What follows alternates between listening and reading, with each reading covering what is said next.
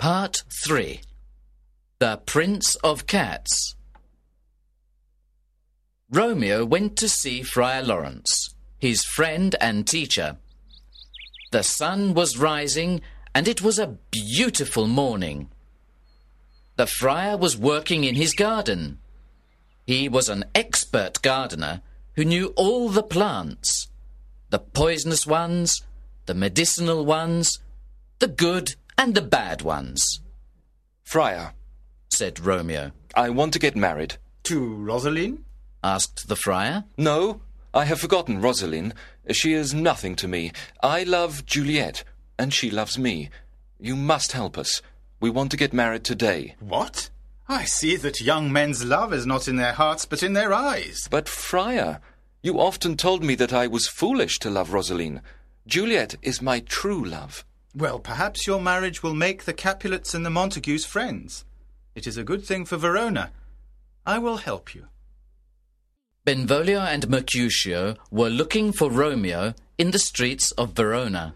Ah, poor Romeo, said Benvolio. His heart is broken. Rosaline does not love him. That's not his only problem, replied Mercutio. Tybalt has challenged him. He has sent a letter to his house. He wants to fight him. But Tybalt is dangerous. Yes, Tybalt is the Prince of Cats. He is an artist with his sword. Romeo is a lamb. He will die. Here comes Romeo. He is already dead. Rosaline has killed him with her cold eye. To him, she is more beautiful than Cleopatra. She is the most beautiful woman that ever lived. Lovers are fools. Mercutio called to Romeo. Where did you go last night after the party? You ran away from us. Excuse me, I was busy. busy with Rosaline, eh? Forget love, Romeo. Remember your friends. Friendship is more important than love. But look, said Mercutio. Here comes a fat old woman. It was the nurse. Juliet had sent her to find Romeo. I must speak alone with you, sir, she said. Mercutio laughed. Is this your new girlfriend? he asked. Go away, said Romeo. Now, nurse, what do you want? First of all, I want you to promise that you will be kind to Juliet. She is very young. You must not hurt her. I love her. Then what do you want me to tell her? Tell Juliet to come to Friar Lawrence's cell this afternoon. We will get married there. I love Juliet, sir. I remember when she was a little child. Look after her when you are her husband. The nurse went back to Juliet, who was waiting anxiously. She told her the news. Tell your parents that you are going to pray, said the nurse. Then go to see Friar Lawrence.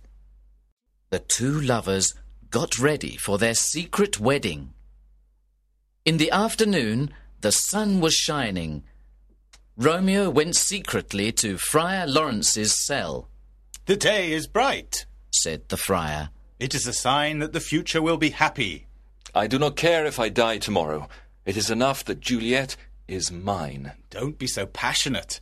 It is better to love moderately. Then love will last longer. At last, Juliet arrived. She was very nervous. So was Romeo. They were very young, but very much in love. Friar Lawrence was like a father to them. He took them into his cell, and they were married. Meanwhile, Benvolio and Mercutio were walking in the streets of Verona. Let's go home, said Benvolio. The Capulets are out in the streets. If we meet them, we will have to fight. In this hot weather, young men do mad things. Don't worry, we are safe. Here come the Capulets. Tybalt is there. The Prince of Cats. I am not afraid. Tybalt approached Mercutio. I want to speak with you. Hmm. Do you want to speak or to fight? You are not a Montague, but a friend of Romeo. That makes you my enemy. Be careful, said Benvolio. We are in the public streets. If you fight, the prince will be angry. At that moment, Romeo came back from his secret wedding. Fight, you villain! shouted Tybalt. Romeo did not want to fight because Tybalt was Juliet's cousin. I am not a villain, but I will not fight with you. Mercutio was angry because he thought that Romeo was a coward. He took out his own sword. What do you want? asked Tybalt. I want one of your nine lives, Prince of Cats. I will fight you as Romeo is too afraid to fight, agreed Tybalt. Romeo came between Mercutio and Tybalt as they began to fight. Stop fighting! The prince will be angry. He will punish you.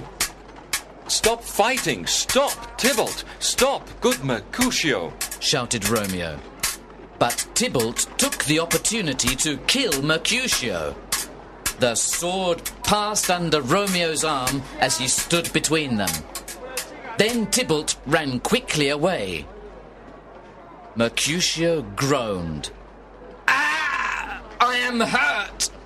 I'm dying! Romeo, this quarrel between your families has killed me. Are you badly hurt? asked Romeo. a scratch, a scratch. It's enough. Bring me a doctor. Be brave, Mercutio.